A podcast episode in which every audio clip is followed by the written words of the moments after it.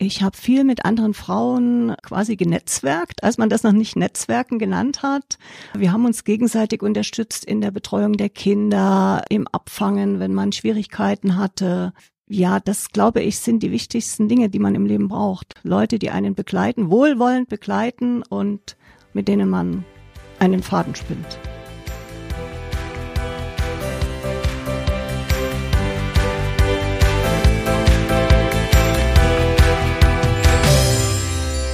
Women of Vision, der Podcast des Frauenbündnisses Pforzheim-Enzkreis.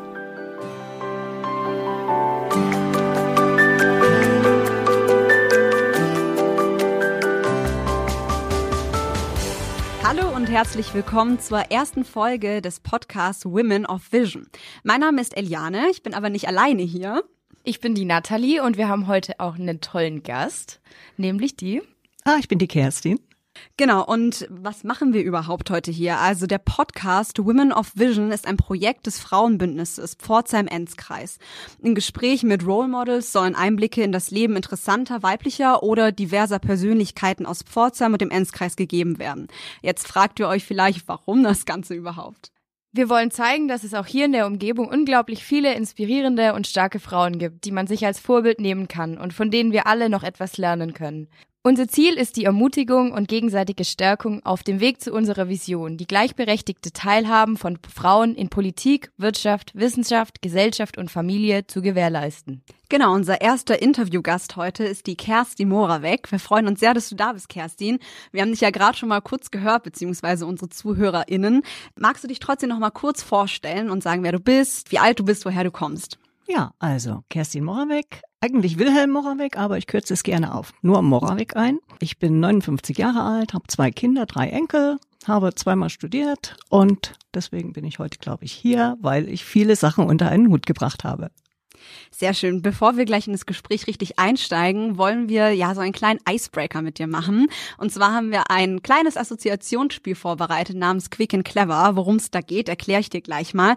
Also wir sagen dir jetzt fünf Begriffe und du sollst einfach das Erstbeste, was dir einfällt, dazu sagen. Sei es ein Adjektiv, sei es einfach nur ein Substantiv, sei es aber auch ein ganzer Satz. Also wirklich einfach spontan rausgeschossen, was dir einfällt. Bist du bereit? Ja. Quick and clever. Also, das erste Wort ist Enzkreis. Wunderschöne Landschaft. Feminismus. Nein. Vorbild. Gerne. Gleichberechtigung. Wichtig, aber noch nicht erreicht. Und last but not least, Erfolg. Schön. Das war ja schon mal ein super erster Eindruck, den wir von dir gewonnen haben, aber jetzt wollen wir natürlich tiefer einsteigen. Du kannst zurückblicken auf ein sehr bewegtes Leben, geprägt von ständigem Wandel, geboren in der ehemaligen DDR, eine Woche vor dem Mauerfall geflüchtet ins Allgäu und jetzt angekommen im Enzkreis. Kannst du uns vielleicht nochmal mitnehmen zu den wichtigsten Stationen in deinem Leben und uns ein bisschen erzählen, wie das alles so zustande gekommen ist? Gern. Also, geboren in der DDR vor 59 Jahren, äh, Maschinenbaustudium, eines der MINT-Fächer, zwei Kinder, eines noch während dem Studium, Flucht aus der DDR kurz vor dem Mauerfall, Feststellung, ich kann im Allgäu mit zwei Kindern nicht arbeiten, weil man da einfach nicht für voll genommen wurde. Zur damaligen Zeit jedenfalls.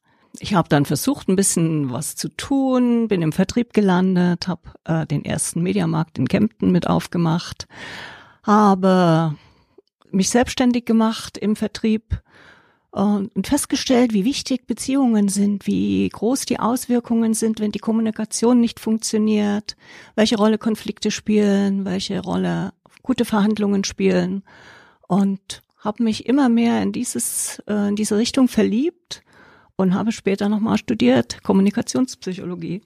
Jetzt hast du es ja auch schon erwähnt, also du hast ja echt von der Diplom-Ingenieurin über die Vertriebsleitung bis hin jetzt zur selbstständigen Unternehmerin, also du bietest ja quasi die Beratung an für Unternehmen im Bereich ja Change-Kommunikation oder allgemeinen Kommunikation. Wie kam denn ja dieser Wandel zustande, also von der Ingenieurin hin zur Kommunikationsberaterin? Mich haben einfach Menschen mehr interessiert im Laufe der Zeit als die Technik und als die Zahlen. Das ist die kurze Erklärung dafür. Woher kommt denn diese Leidenschaft zur Kommunikation? Also auch auf deiner Website, du hast ja wirklich ein umfangreiches Leistungsspektrum, das du anbietest. Wo kommt diese Liebe für die Kommunikation her? Also die Website übrigens, ne? www.moravec.de, falls es jemanden interessiert. Wo kommt das her? Ich weiß es eigentlich nicht. Es, es ist einfach die Liebe zum Menschen und die Möglichkeit, Dinge beeinflussen und verändern zu können. Und die hat sich im Laufe des Lebens verändert, äh, ist stärker geworden als die Liebe zu den Zahlen. Du hast ja jetzt schon öfter erwähnt, dass dich Beziehungen und Menschen sehr interessieren und dich vorangetrieben haben. Und da würde uns natürlich interessieren, gab es auch für dich besondere Menschen, die dich beeinflusst haben oder die dein Leben geprägt haben? Ja, mich haben spezielle Beziehungen in dem Sinne, glaube ich, gar nicht so sehr geprägt, sondern ich habe festgestellt, dass man im Leben Ermutigung braucht, Unterstützung braucht. Ich habe viel mit anderen Frauen quasi genetzwerkt, als man das noch nicht Netzwerken genannt hat. Wir haben uns gegenseitig unterstützt in der Betreuung der Kinder, im Abfangen, wenn man Schwierigkeiten hatte. Ja, das glaube ich sind die wichtigsten Dinge, die man im Leben braucht. Leute, die einen begleiten, wohlwollend begleiten und mit denen man einen Faden spinnt.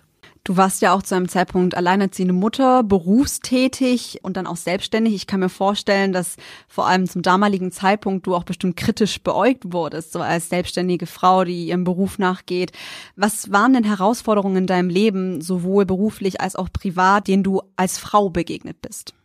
Ja, die Schwierigkeit, die mir am meisten wehgetan hat, war so von Frauen angefeindet zu werden.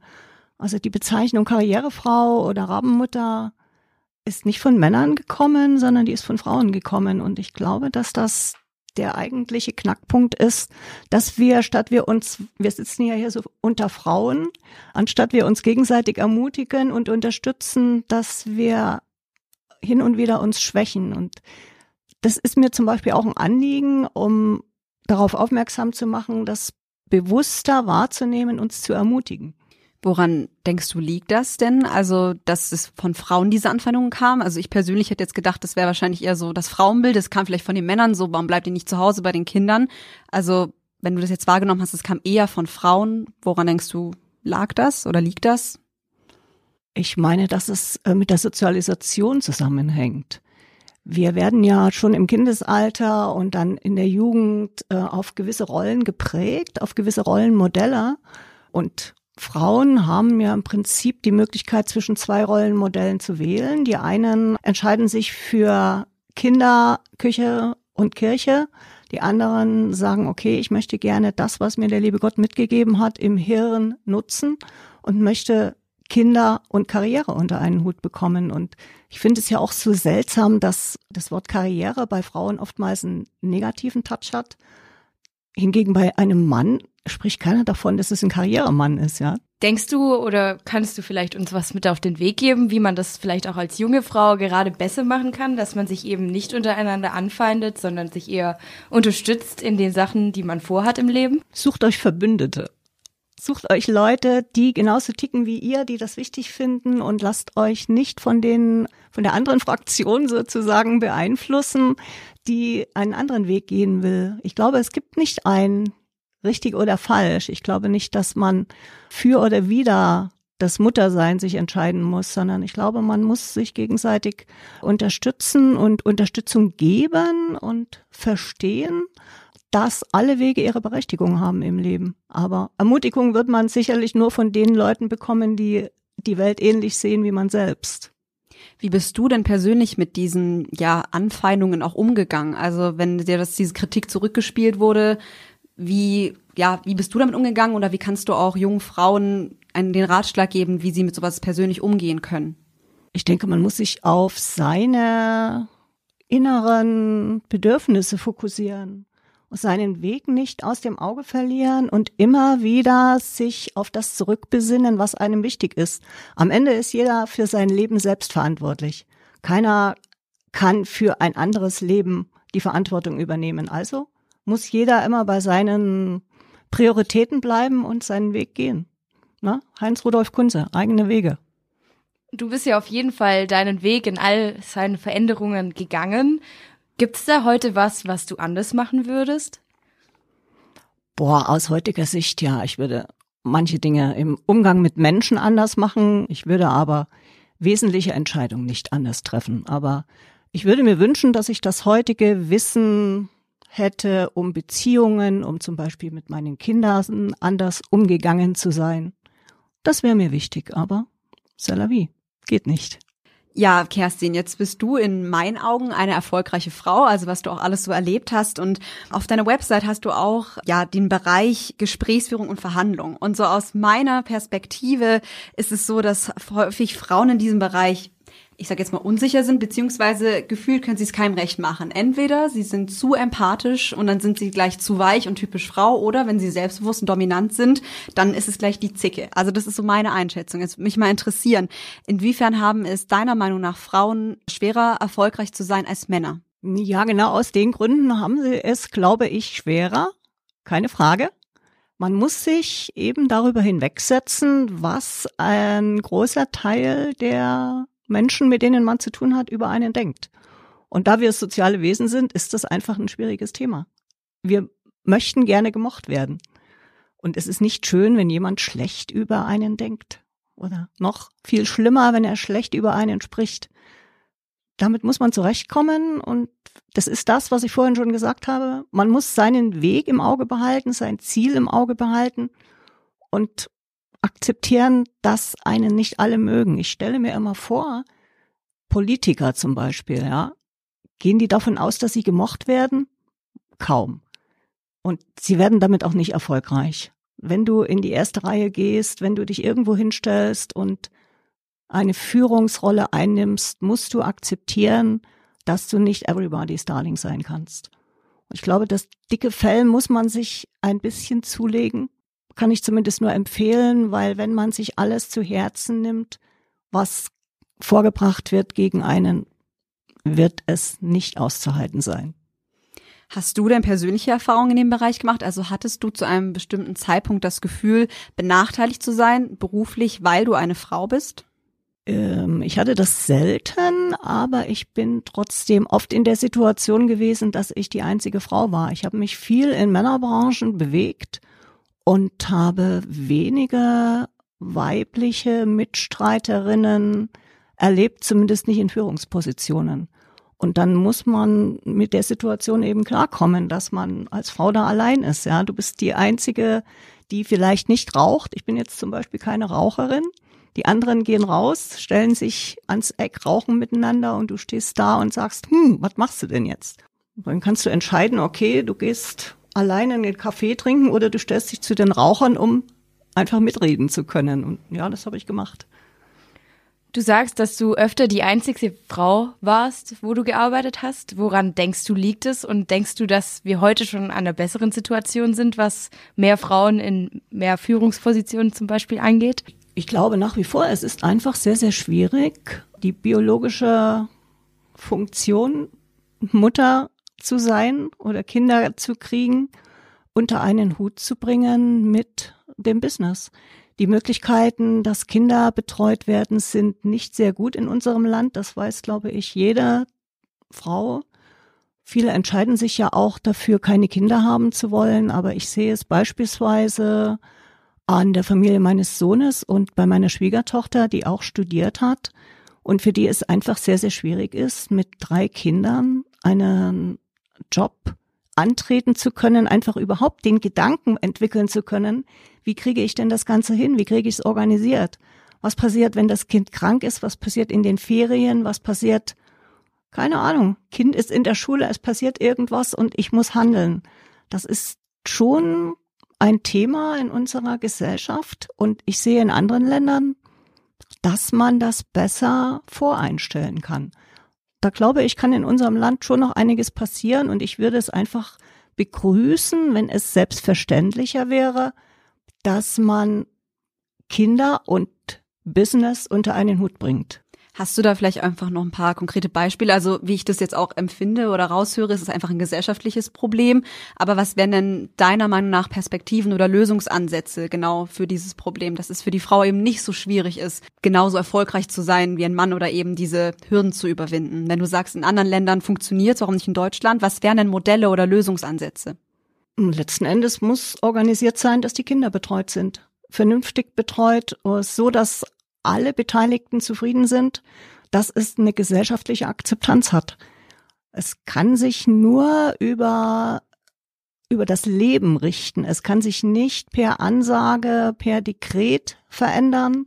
Es müssen einfach so viel wie möglich Frauen dieses Leben leben wollen und die entsprechenden Partner dazu suchen, die das auch mittragen, die sagen, ja, wir wollen in einem Familienmodell leben, was für beide Partner die Jobseite unter einen Hut bringt mit der Familienseite. Also mehr Ausgleich zwischen beiden Partnern kann sicherlich ein Weg sein. Die Akzeptanz der Männer, dass sie weniger arbeiten vielleicht, um den Frauen in der Beziehung die gleiche Chance zu geben, zu arbeiten. Es geht ja nicht nur darum, was wir heute oftmals hören, die Verhinderung von Altersarmut von Frauen, sondern es geht auch im Kern nicht nur um gleiche Einkommen in der Lebenszeit. Ich glaube, es geht einfach darum, dass jeder auch die Möglichkeit haben sollte, sich als Person zu entwickeln, sein, sein Wissen, was er hat, seine Kreativität, seine Ideen einzubringen und indem das gleichberechtigt gelebt wird in der Familie, zeigt man gleichzeitig ja auch seinen Kindern, wie das Modell sein kann. Wir alle sind ja auch Modelle für unsere Kinder. Und das wenn es besser von den Betreuungseinrichtungen her und auch einheitlicher im Lande zum Beispiel organisiert wäre, wäre, glaube ich, ein Weg, dass Frauen sich eher trauen, beides unter einen Hut bringen zu wollen. Ja, vielleicht noch so das Stichwort Lernen am Modell. Du bist ja auch selber Mutter.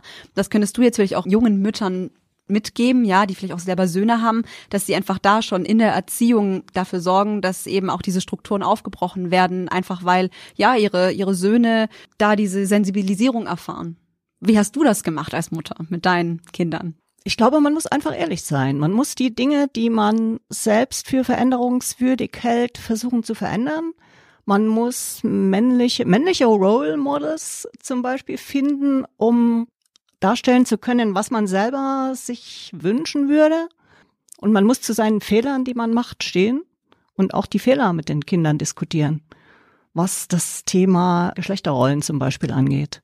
Und ein, ein Mädchen, was jetzt nur nach sozial nach der sozialen Rolle einer Frau erzogen wird und ein Junge, der nur nach der sozialen Rolle eines Mannes erzogen wird, wird am Ende immer nur diese Rolle leben, ja. Wenn die über Kreuz Erfahrungen machen, wenn die über Kreuz auch Wissen mitbekommen, werden sie vielleicht sich leichter in die Rolle des Gegenparts reinversetzen können im späteren Leben.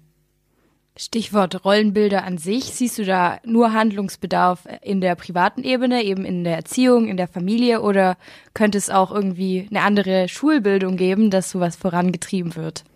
Ich kann darüber, wie die heutige Schulbildung ist, nicht so viel sagen, aber ich sehe die Verteilung der Rollenbilder und das Leben von Rollen natürlich in der gesamten Ausbildungszeit als wichtig an. Und wenn in der Schule vielleicht sehr viele Lehrerinnen sind, werden die Jungs sich wenig abgucken können, wie ein Mann agiert. Umgekehrt natürlich auch, wenn viele Lehrer da sind, haben die Mädels ein Problem. Aber es ist unsere gesamte Gesellschaft, die immer vorangehen muss und sich verändern muss. Wir können nicht unseren Nachfolgegenerationen einen Vorwurf machen, wenn sie Dinge nicht umsetzen, wenn wir sie gar nicht erst vorleben oder zumindest nicht eingestehen, dass wir Dinge falsch gemacht haben. Jetzt hast du auch schon mehrmals erwähnt, dass es auch einfach wichtig ist, ein Netzwerk zu haben, ja, wo man einfach Ansprechpartner hat, an die man sich wenden kann und sich gegenseitig unterstützt. Um den Bogen jetzt zurückzuschlagen zu unserem Podcast, das wird ja, das ist ja ein Projekt des Frauenbündnisses Pforzheim-Enzkreis, wo du ja auch Mitglied bist. Vielleicht kannst du da nochmal unseren ZuhörerInnen auch erzählen, was ist das Frauenbündnis? Seit wann bist du Mitglied und was ist das Besondere am Frauenbündnis für dich? Ja, das Frauenbündnis Pforzheim-Enzkreis ist eine, eine Gemeinschaft, eine Vereinigung von Frauen und Organisationen, die sich dem Ziel verschrieben haben, die Gleichberechtigung von Frauen in der, im Alltag, in der Politik, in der Wissenschaft, im Business nach vorn zu bringen und sich gegenseitig dabei zu unterstützen. Ich bin vor knapp zwei Jahren auf das Frauenbündnis zugegangen und habe mich letzten Endes dafür interessiert, etwas dafür tun zu können, dass die Position von Frauen besser wird in der Gesellschaft. Weil ich heute sehe, dass so viele Dinge nicht besser sind als zur Zeit, als ich in den Beruf eingestiegen bin. Ich möchte gerne, dass Frauen Ermutigung erfahren. Ich möchte gerne, dass wir uns gegenseitig unterstützen, wie ich es eben vorhin auch schon gesagt habe. Und deswegen finde ich die Aktionen, die wir miteinander machen im Frauenbündnis Pforzheim-Enzkreis. Wichtig und schön. Wir haben uns letztes Jahr miteinander beworben zu einem Wettbewerb, der uns ein Stipendium ermöglicht hätte. Da sind wir leider nicht berücksichtigt worden, aber aus diesem gemeinsam begonnenen Projekt hat sich dieses Projekt Podcast entwickelt. Und wir verfolgen das Ziel jetzt ungefähr seit einem halben Jahr und ich bin sehr froh, da irgendetwas tun zu können zu diesem Thema, das mir so am Herzen liegt, Frauen zu ermutigen. Und ich kann nur immer wieder sagen, Frauen, unterstützt euch gegenseitig, geht voran, übernehmt Verantwortung, seid aktiv Lasst euch nicht zurückwerfen. Ja, Kerstin, wir haben dich ja gebeten, uns noch was Kleines mitzubringen, nämlich dein It-Piece. Beim It-Piece geht es darum, dass du uns einen Gegenstand präsentierst, der besonders wichtig für dich ist, eine besondere Bedeutung hat in deinem Leben oder dich inspiriert hat. Was ist denn genau dieser Gegenstand? Mein It-Piece.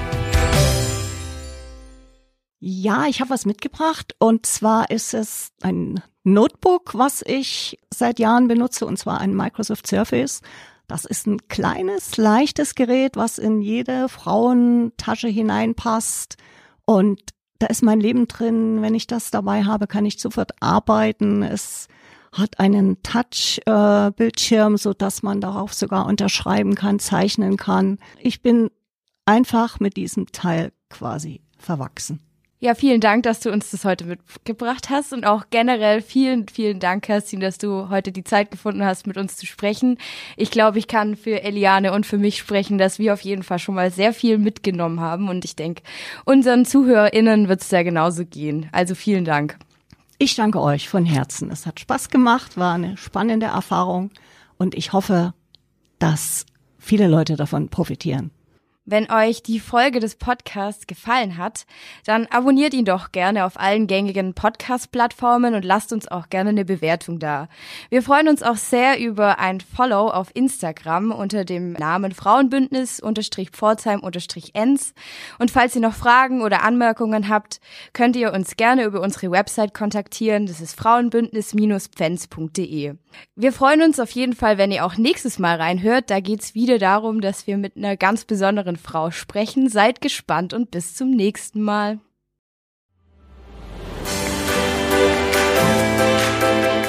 Starke Frauen aus Pforzheim und dem Enzkreis vernetzen sich im Frauenbündnis. Wir setzen uns gemeinsam für die Gleichberechtigung aller Geschlechter und für mehr Frauen in der Politik ein. Wir sagen Nein zu jeglicher Gewalt an Frauen. Sei dabei. www.womenofvision.de